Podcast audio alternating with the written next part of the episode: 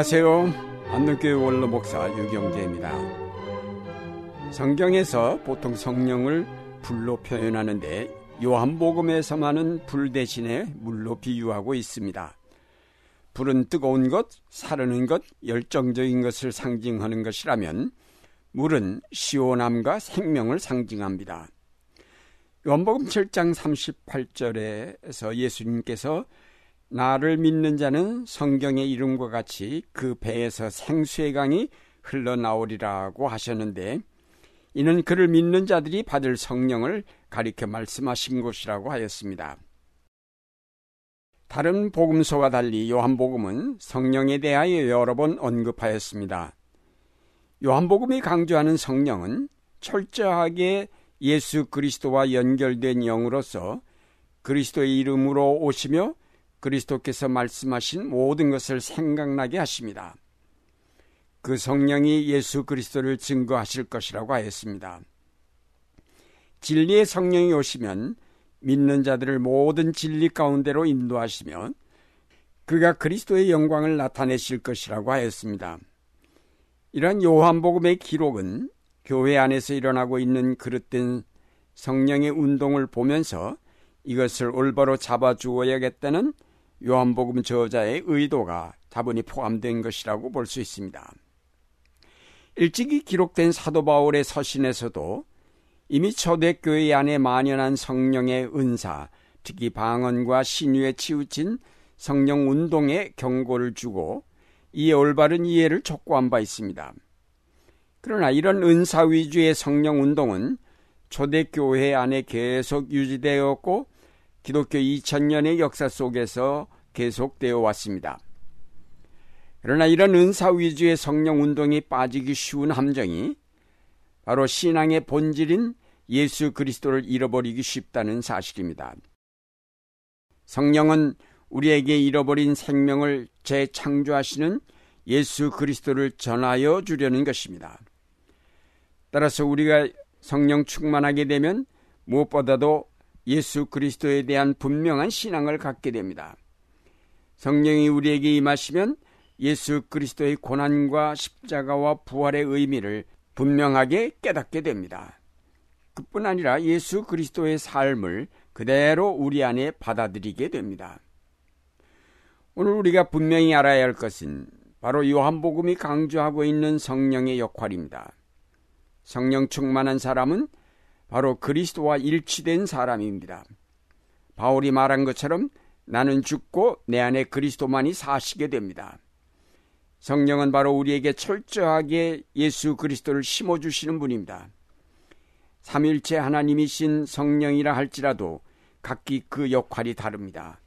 따라서 성령의 역할은 우리에게 어떤 기적을 일으키게 하기보다는 성자이신 예수 그리스도를 깨닫게 하며 따르게 하며 본받게 하십니다. 성령은 우리를 성자에게로 인도하고 성자는 우리를 성부 하나님께로 인도하십니다. 요한복음 7장 37절 이하에 보면 예수께서 누구든지 목마르거든 내게로 와서 마시라. 나를 믿는 자는 성경의 이름과 같이 그 배에서 생수의 강이 흘러나리라고 하셨습니다. 예수 그리스도에게 나아가서 그를 마시는 자, 그를 먹는 자, 그를 믿는 자들은 그 배에서 생수의 강이 흘러나리라는 것입니다. 여기서 말하는 배는 인격 혹은 우리의 삶을 의미합니다. 예수님께로 나아가는 자는 그 삶이 메마르지 않고 오히려 생명이 풍성해진다는 것입니다. 성령께서 우리를 바로 예수 그리스도에게로 인도하시고 그를 마시게 하시며 그를 먹게 하고 그를 믿게 하시는 것입니다. 이와 같이 성령이 우리를 그리스도 안에 머물게 하심으로 우리의 삶 속에서 생수의 강이 흘러나게 하신다는 것입니다. 우리 속에 생명이 넘쳐 흐르게 하신다는 것입니다. 성령께서 우리 안에 머물러 이와 같은 모든 역할을 하심으로 우리는 그 성령을 생수의 강처럼 인식하게 됩니다. 생명을 샘솟게 하시는 샘과 같다고 하겠습니다. 예수께서 요한복음 4장에서 사마리아 여인에게 하신 말씀 가운데 내가 주는 물을 먹는 자는 영원히 목마르지 아니하리니 나의 주는 물은 그 속에서 영생하도록 솟아나는 샘물이 되리라는 말씀이 있습니다. 이것이 바로 성령을 가리키는 말씀입니다. 성령이 우리 안에 들어와 계심으로 생명의 샘물이 끊임없이 솟아날 수 있습니다. 그가 우리 안에 들어와 계시면서 그는 끊임없이 생명의 샘이 되시는 그리스도를 솟아나게 하시는 것입니다. 우리로 그리스도를 잊지 않게 하시며 그리스도를 본받아 살게 하십니다. 성령은 메마른 우리 삶 속에 들어오셔서 오아시스가 되셨습니다. 그러므로 성령 충만한 사람은 항상 사랑이 풍성하고 늘 넉넉하여 모든 사람에게 기쁨을 줄 수 있는 사람입니다. 생명력이 넘쳐 흐르는 사람입니다. 두려워하거나 불안해하지 않습니다. 성령의 삶이 솟구치는 영생의 힘이 그 안에 있는데 무엇을 두려워하겠습니까?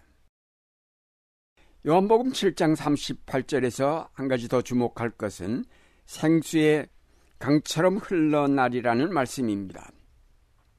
나의 삶 속에서 쫄쫄 흐르다 말라버리는 샘이 아니라 강을 이루어 흘러나온다는 말입니다. 성령 충만한 사람은 자신만 생명의 기쁨을 갖고 만족해 하는 것이 아니라 그 생명의 기쁨이 넘쳐나서 가족들을 변화시키고 이웃에게 영향을 주며 마침내는 그 사회를 변화시킵니다. 성령 충만한 사람은 사랑의 강물이 넘쳐나는 사람입니다.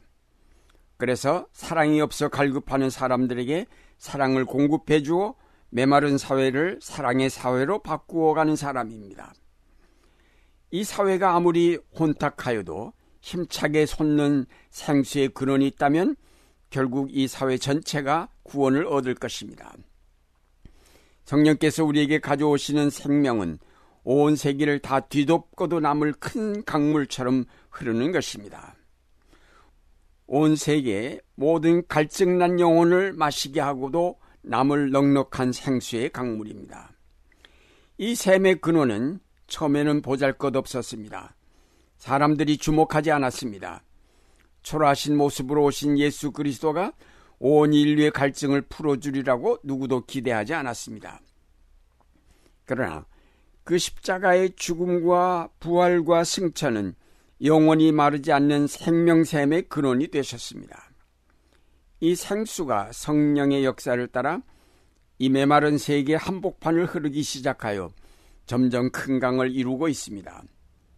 성령 충만함을 받은 그리스도인들이 흘러 넘쳐나는 생명과 사랑을 가지고 이 세계 속에 나아가기 때문에 이 생수의 강은 점점 더 그 폭을 넓혀가고 있습니다. 오늘날 이 분단된 한국 땅에도 이 생수의 강이 넘쳐 흘러야 할 텐데 성령 충만함을 받았다는 사람은 많은데 아직 우리 사회의 목마름을 해결해 주지 못하고 있습니다. 성령의 은사를 받았다는 사람은 많은데 우리 사회의 갈등과 장벽을 깨뜨릴 만큼 강력한 사랑의 힘이 되지 못하고 있습니다. 이제 우리는 진정으로 성령의 충만하심을 통하여 우리의 생활 속에서 생수의 강이 넘쳐 흐르게 하여야 하겠습니다. 그래서 우리의 가정을 변화시키고 이 사회의 갈증을 풀어주며 분단된 민족을 하나로 만드는 역사를 이루어가야 하겠습니다. 사랑하는 여러분, 성령은 우리 속에 그리스도로 말미암는 생명을 솟구치게 하시는 분입니다. 성령 충만할수록 우리는 그리스도를 진정으로 닮아가는 자가 될 것입니다.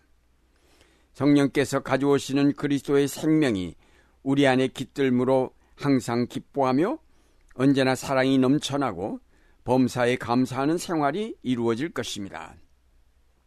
생수의 강처럼 흐르는 성령의 역사를 따라 적극적인 창조의 삶을 이룩해 가시기 바랍니다.